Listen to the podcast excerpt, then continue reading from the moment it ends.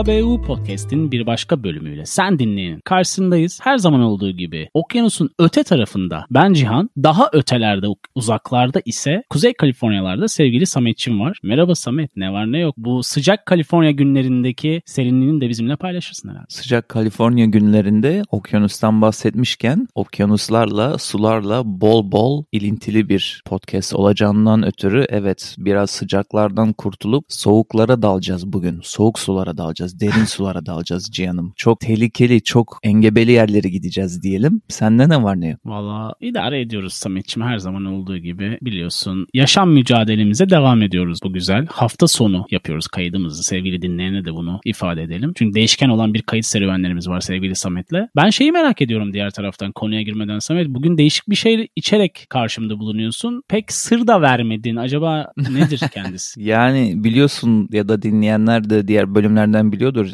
Son zamanlarda kahveyi, çayı bilmem neyi kesmeye çalışıyordum. Bugün dolayısıyla şöyle sana da göstereyim iz, dinleyen göremese de. limonlu, Çok sade limonlu soda, soda içerek bölüme dalıyorum. Biraz da geçen akşamın verdiği dehydration yani birazcık vücudumun sıvı kaybetmesinden dolayı teknik konuşmak gerekirse. Bugün... Şaft kayması da diyebiliriz.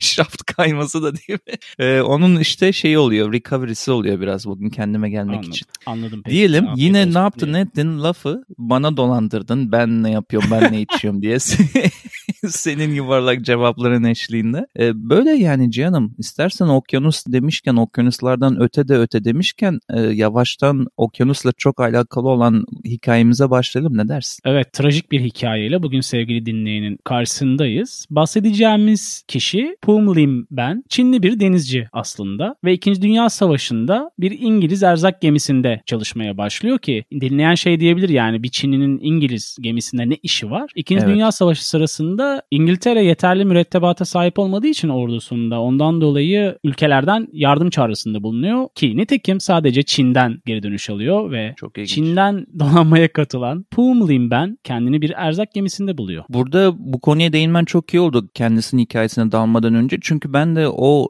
duruma bakarken şimdi Pum Lim'in vasfı orada second steward'mış. Ben de bir baktım bu second steward nedir diye. Yani gemide en düşük iş olarak ne varsa yerlerin silinmesi, atıyorum işte yatakların yapılması falan o tarz bir görevde bu adam. O, o tarz görevlerde bir düşük sayı sıkıntısı var İngiltere'de. Daha da derine baktım. Bu konuyla ilgili bir makale okudum. O zamanlarda İngiliz bu işi yapan insanlara göre Çinlilere üçte birini maaş olarak veriyormuşlar. Bir ayrım söz konusu Hı-hı. tabii ki. E, bu adamın bunları niye anlatıyorum Cihan? Bu adamın başına gelmişleri anlatacağız ya aslında neleri göze alıp neler için bütün bu olayların içinden geçmiş diye anlatıyorum. Yani üçte biri maaşa ve yerleri süpürmek için gittiği erzak gemisinde böyle bir durumla karşı karşıya kalıyor. Zaten olayın kaçık olmasının sebebi akabinde denizdeyken karşısına bir Alman U-boat dedikleri Alman savaş gemisi gemisinin çıkması. Şimdi senin de belirttiğin gibi dönem değişiyor ama bu insanların ucuza çalıştırılması pek değişmiyor. Şimdi Punlim ben çok hızlı olmayan ve manevra kabiliyeti sınırlı bir gemide hatta doğal olarak da fazla mühimmatının da olmadığını göz önünde bulundurursak biraz da savunmasız bir gemideymiş. 23 Kasım 1942 tarihinde bir Alman denizaltısından fırlatılan iki torpidoyla beraber işin rengi değişiyor. Bu arada Atlantik okyanusundayız ve bu gitmeye koridor koridorla ilgili sana çok küçük bir rakam vereyim oradan devam edersin. İnanılmaz tehlikeli bir yerden bahsediyoruz. 4700 gemi totalde batırılmış orada bu tarz bahsettiğimiz karşılaşmalardan dolayı ve yaklaşık 30 bin e, deniz adamının öldüğü varsayılıyor. Bütün bu karşılaşmalarda ve gemilerin batırılmasında. Çoğunlukla da bu gemilerde alt tarafta çalıştırılanlar da Hindistanlı ve Çinliler. Punlim'in de 133 gün okyanusta hayatını devam ettirmesine sebep olan olayın başlangıcı. Bu olay ve 50 55 mürettebatla beraber denize savruluyorlar. İşin belki de en trajik tarafı şimdi 11 kişi hayatta kalmış gemi battıktan sonra ve diğer 10 kişi yanlarından geçen gemilerce kurtarılmış. Sadece Punlim okyanusta tek başına dımdızlak dediğimiz şekilde kala kalmış Samet. Enteresan geldi bana. Dinleyenin böyle gözünü kapatıp da canlandırması babında düşünsene. Önce bir travma yaşıyorsun. Bu travma bir bombanın gemine vurulması ve anlattığına göre daha sonra kendisinin ki burada spoiler da vermiş oluyoruz e, denizden kurtulduğuna dair. Kendi anlattığına göre de iki dakika sürmüş geminin batması. Yani bu iki dakikalık kaos içinde kim nereye gidiyor ne oluyor bitiyor. Bir de kendi anlattığına göre yine gemiyle beraber aslında kendisi batıyor önce. Çıkamıyor zamanında atlayamıyor kaçamıyor. Daha sonrasında yüzeye çıkıyor. Senin bahsettiğin insanların bazılarını görmüş bile gemilerin alıp kurtardığı. Daha doğrusu gemiler kurtarmıyor tabii orada ilk anda da. Can kurtaran sallarıyla aslında uzaklaştıklarını görüyor. Kendi ifadesine göre iki saat boyunca denizde hiçbir şeysiz debeleniyor bombalamadan sonra. Ta ki 100 gün aşkın sürece onu hayata tutabilecek olan tahta parçasını bulana kadar. Benim en garibime giden noktalardan biri de Pumlim'in yüzme bilmemesi. Düşünsene denizdesin. Evet. Hayatını denizde idame ettiriyorsun ama yüzme bilmiyorsun ve gemin batıyor. Zorlu bir sürecin başlangıcı olmuş onun için. Çok az bir mühimmatı varmış. Yanında işte o tutunduğu hatta ufak derme çatma yine bir sal gibi bir yerde bulunurken kuru bisküvi bulunan teneke kutuları varmış. 40 litre suyu ve işaret fişekleri varmış. Ve denizde geçirdiği günleri saymak için de ipe düğümler atmış. Daha sonra günleri saymaktan vazgeçip dolunayları saymaya başlamış ki ayları saymak daha kolay olur demiş. Umudunu bu kaybedince arada, belki de. Evet bu arada elinde olan şeylerden çok kritik olanlardan bir tanesi de el feneri. Onu da söyleyeyim evet. sana çünkü ileride evet. o çok ilginç bir şeye e, gebe olacak bölümü anlatırken. Bir el feneri de varmış elinde. Yüzmeyi bilmemesiyle ilgili de bu denizde küçük tahta parçasında bulunurken sürekli ayak bileğini de bağlamış bir köşesine tahtanın yüz, senin dediğin yüzmeyi bilmeme sebebinden dolayı düşersem fırtınada düşersem bir şey vuruyor diye tahtaya en azından bağlı kalırım tahtaya yine geri çıkarım korkusuyla. Çünkü gerçekten çok ilginç yüzme bilmeyen birinin daha doğrusu az çok az yüzme bilen diye geçiyor. Birinin okyanusun ortasında olması. Hı hı. Son bir şey daha söyleyeceğim. O kendi pre-ocean hayatıyla ilgili aslında bunu seçmiyor Pumlin. Çok ilginç bir detay var orada. Aslında denizi biraz deniyor. Denizden vazgeçip Hong Kong'a dönüyor. Çok öncesinden bahsediyorum bütün bu olaylar olmasından hmm. önce. Sonra Hong Kong'a Japonya'nın istilası sırasında Hong Kong'dan kaçmak için bu görevi yine kabul edip denizlere açılıyor. As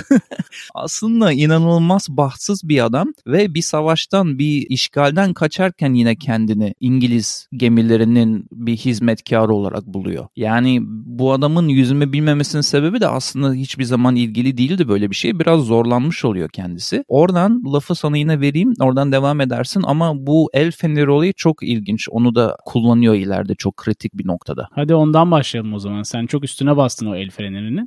Sevgili dinleyen tabii kafasında canlandırırken şunu düşünüyordur. Ya bu kadar uzun süre kalan bir insanın sınırlı bir erzağı var. O erzakla ne kadar yaşayabilir? Tabii ki alternatifler bulması gerekiyor. Bunlardan bir tanesi su, içme suyu biriktirebilmek için ufak bir artık branda mı diyelim küçük bir tente gibi bir şeye suyu biriktiriyor yağmurları ki hayatta kalabilsin ki tepende sürekli bir güneş var ve okyanustasın. Senin bahsettiğin bu kritik el feneri mevzusuna gelirsek el fenerinin içindeki kabloyu çıkartıyor. Ayrıca salın bir çivisini de çıkartıyor ve kendine ilkel bir kanca yaparak balık tutmaya başlıyor ki bir şekilde de hayatta kalması için bir şeyler yemesi gerekiyor. Peki bu tuttuğu balıkları nasıl tüketmiş olabilir Sametciğim? Rivayete göre çiviyi de bu arada dişiyle çıkarmış kendisi. Hadi ya.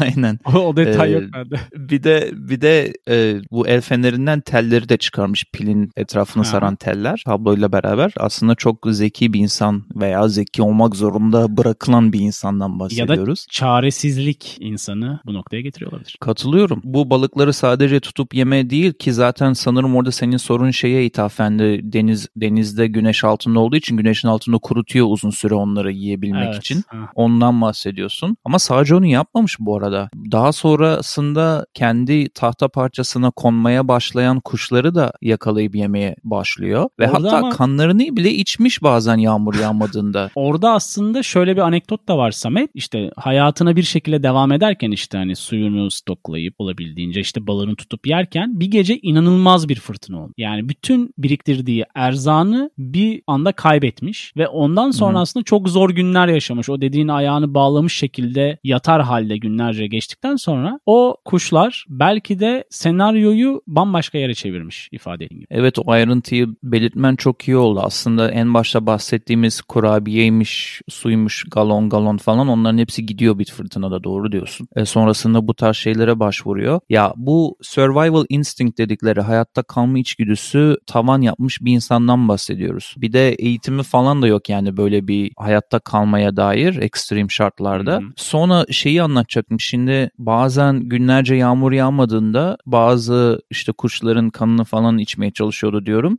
Bu bahsettiğim el fenerinin ve diğer aletlerin şöyle kritik bir durumu var ki buradan birazcık biz bu ben bu insanı konuşmak istedim diğer denizde kalanlara göre. Çünkü şöyle bir farkı var. Günlerden birinde bir köpek balığını bulunduğu tahtanın üzerine çıkarmayı başarıyor. O konuyu biliyor musun? Ya biliyorum ama çok gerçekçi mi sence bu? Biraz böyle mistik Va- tarafı yok mu? Burada onun sözlerine inanıp inanmama arasında dinleyici sen ve ben kalıyoruz. Çünkü bu olaylardan sonra oturup birçok kez biyografi yazan uzmanlarla beraber kitabını bir araya getirdi. Biliyorsun ki bazen satışı yapabilmek için çok enstantane olayları da kitaba sıkıştırmak gerekiyor. Şimdi hmm. o olay abartılmış da olabilir, birebir yaşanmış da olabilir. Ama orada onun bahsettiği kısaca anlatmak gerekirse bir köpek balığını ki bunun boyutunu bilmiyoruz. Ufak bir köpek balığı da olabilir. Çıkardığı bir şekilde yemlerle kandırarak tahtın üzerine çıkardığı ve orada köpek balığıyla hatta debeleştiği, köpek balığının ona saldırdığı, ayağında bir sanırım yara bulunduğunu falan söylüyor. Sonunda köpek balığını bir şekilde e, alt edip ki masal gibi geliyor şu an ben de anlatınca e, bir şekilde öldürebildiğini ve sonunda da onun da kanını içtiğini hatta akciğerinden kanını içip daha sonrasında da dış tarafındaki etini de yine denizin altında kavurup yediğini falan anlatmış. Burası tabii sizin takdirinize bırakıyoruz.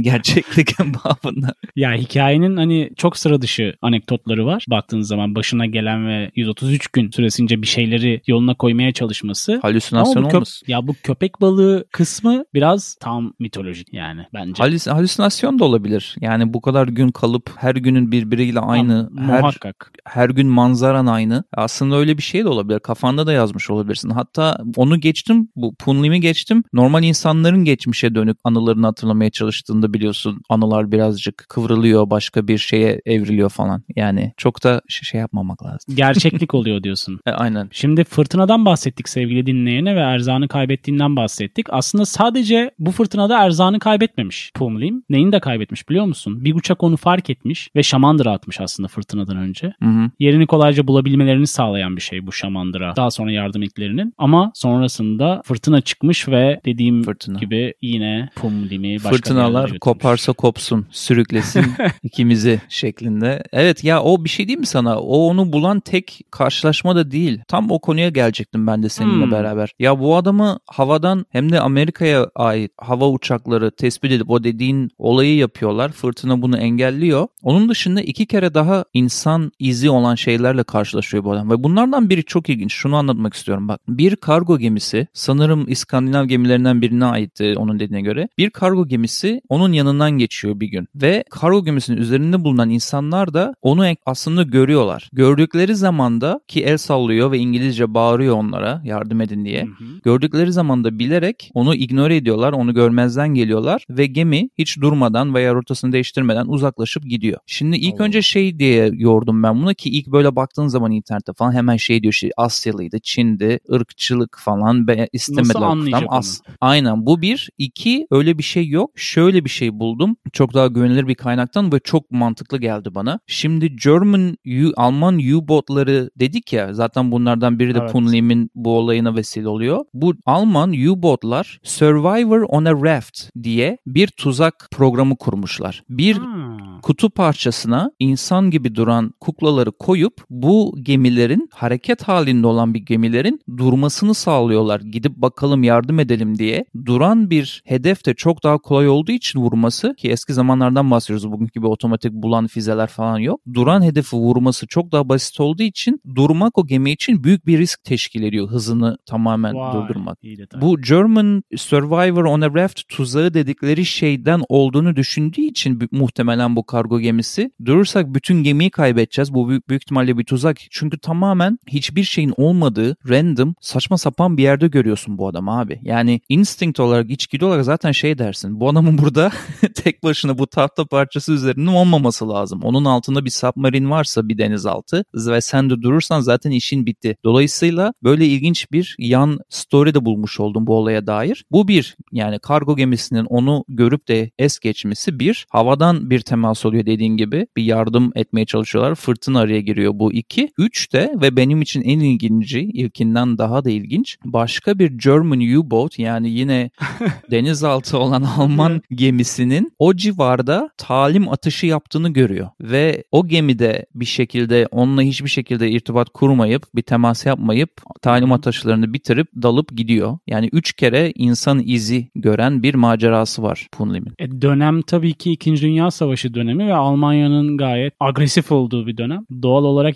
diğer ülkelerin de ondan çekinmesi ki ticari bir gemiden bahsediyorsun kargo gemisi. Çok normal geldi bin, bana mantık olarak. Evet tuzak olayını e, öğrendikten sonra bana da çok normal geldi. Başlarda çünkü hep bu filmlerde tutsak kalanlara böyle heyecan olsun diye filmlerde ufak bir şey koyarlar. Bir gemi geçer, bir bot geçer, bir şey geçer Hı-hı. ama bir türlü kurtaramaz falan. Aslında biraz daha derin bir e, backstory'si varmış onun. Onun dışında Hı-hı. istersen yavaştan nasıl oluyor da bu adam 133 günü okyanusa geçirdikten sonra hayatta kalıyor? O tarafa da biraz gelmek lazım. Hayatta kalıyor ve röportaj veriyor. Kimse kurtarmıyor benim anladığım Pumlim'i. Doğru mudur?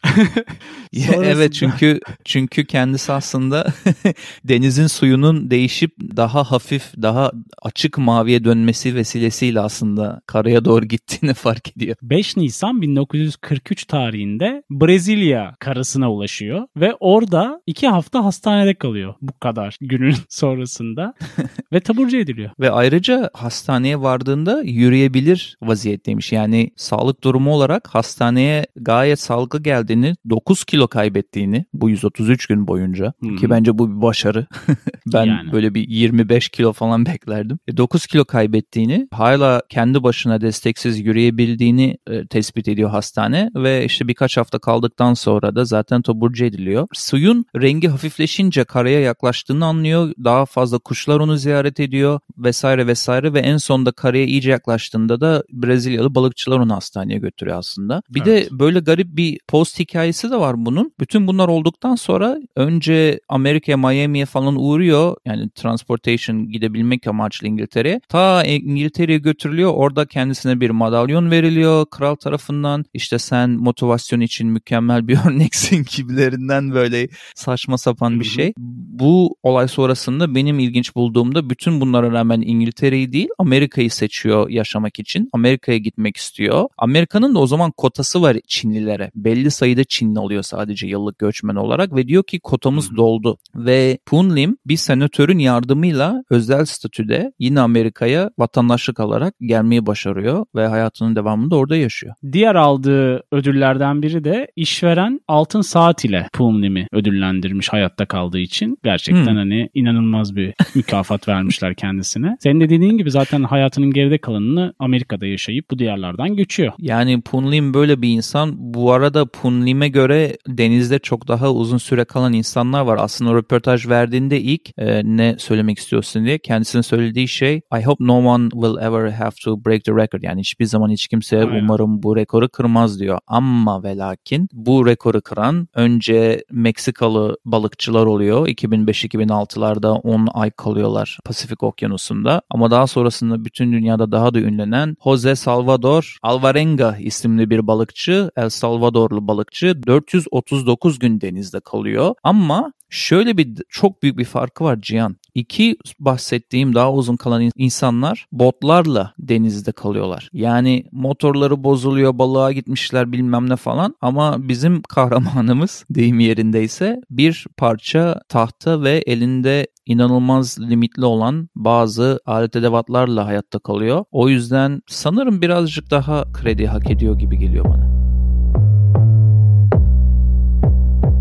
Ne öneriyoruz kısmıyla bir kez daha sen dinleyenin karşısındayız. Her zaman olduğu gibi bu bölümde sen dinleyenle bazı güncel önerilerimizi paylaşacağız. Ve adettendir sevgili Samet başlayacak. Sevgili Cihan'ım çok zengin bir öneri listesiyle her zamanki gibi karşındayım dinleyicinin ve senin. Ee, önce bir filmle başlayalım. Bizim bahsettiğimiz ayakları yere basan hikayeden ziyade daha fantastik bir okyanusta kalma hikayesinin filmini e, önermek istiyorum. Filmin adı Life of Pi. Sen izlemişsindir diye tahmin ediyorum. Evet. Hindistanlı bir çocuğun botta bir kaplanla kalması. E, o aklıma geldi bu bölümü anlatırken onu önermek istedim ama son zamanlarda Netflix'te çok iyi belgeseller gelmeye başlıyor. Bunlardan bir tanesi de Unnatural Selection. Onu bir önermek istedim. Bu belgeselin konusu da CRISPR teknolojisi. Genlerin hastalıkları ve kanseri yenmesi babında bir belgesel. Hı hı. Onu önermek istedim. Sonrasında da artık tüm dünyada dinlenen, tüm klaplarda çalınan, klaplarda, tüm beachlerde yazın çalmadan duramadıkları HKBO dinlencesi playlistine ki bu Spotify, Deezer ve YouTube'da bulunan listeye iki şarkı ekleyip sana sözü vermek istiyorum. Şarkılardan biri bu Cihan bu şarkıyı nasıl olur da bugüne kadar Allah bu listeye Allah. eklemez dediğim You're My Saint adlı şarkının Karen O ve Michael Kiwanuka eşliğinde bir prodüksiyonu Allah ve düeti var. İnanılmaz hoş bir şarkı ve Cihan nasıl olur da bu şarkıyı bana söylemez. Kaçırır diyorsun. Aynen öyle. Babında bu şarkıyı öneriyorum. E, replay'i aldım yine. Klasik replay almayı severim zaten favorilerimi. E, diğeri de Paradise Circus adlı şarkı ve söyleyen grubun adı da Abay ve da Ebay nasıl söyleniyorsa artık. Bu şarkıyı önermek istiyorum. Bu vesileyle de çok konuştum. Lafı sana bırakıyorum. Önerilerin için teşekkür ediyorum Samet'ciğim. Ama Life of P 53 numaralı bölümümüzde adaya düşerlerde senin tarafından önerilmişti burada. Sevgili dinleyeni 53. bölüme de geri yollayarak adaya düşenler bölümünü e, dinlemesini tavsiye evet. ediyorum. Aslında bu arada bu uyarın için teşekkür ediyorum. Bu vesileyle 53'e de ışınlanmış oluruz. Adaya düşenler babında bir bölüm yaptık. Bu sefer okyanusa düşenler babında bir bölüm olmuş oldu. Life of evet. Pi'yi de tekrar önermem herhalde bilinçaltımda bu filmin ne kadar yer ettiğine dair bir kanıt olsa gerek. Kesinlikle. Seni gerçekten okyanus özelinde ada ya da okyanusta aklına getiriyor demek ki Life P. Aynen. Bende ise şarkı var öncelikle. My Morning Jacket grubundan Don Dante şarkısı. HKBU dinlencesi playlistlerimizde olacak. Bir diğer önerim ise geçen aylarda gösterime girmiş olan Netflix yapımı İyi ki Yapmışım isimli bir belgesel diyebiliriz. Bu temelde Metin Akpınar'ın hayatını konu alan ama bir sürü konuğun da olduğu ve ben gerçekten bilmediğim yönlerini de öğrendiğim Metin Akpınar hakkında güzel bir yapım olmuş. Netflix yapımı. Bunu tavsiye ediyorum. Hatta sana da ediyorum. Şu an bakışların değişti. Direkt izleyeceksin galiba. ya bakışım niye değişti? Bazen Netflix saçma sapan bir şekilde bulunduğun ülkeye dair içerikleri filtreliyor ve erişim hakkı vermiyor. Ee, ben de bunu hiç görmedim Netflix'te. Oradan bakışım değişti. Nasıl böyle bir şey kaçırdım Hı-hı. diye. Demek ki VPN edasıyla right. bakmak gerekecek.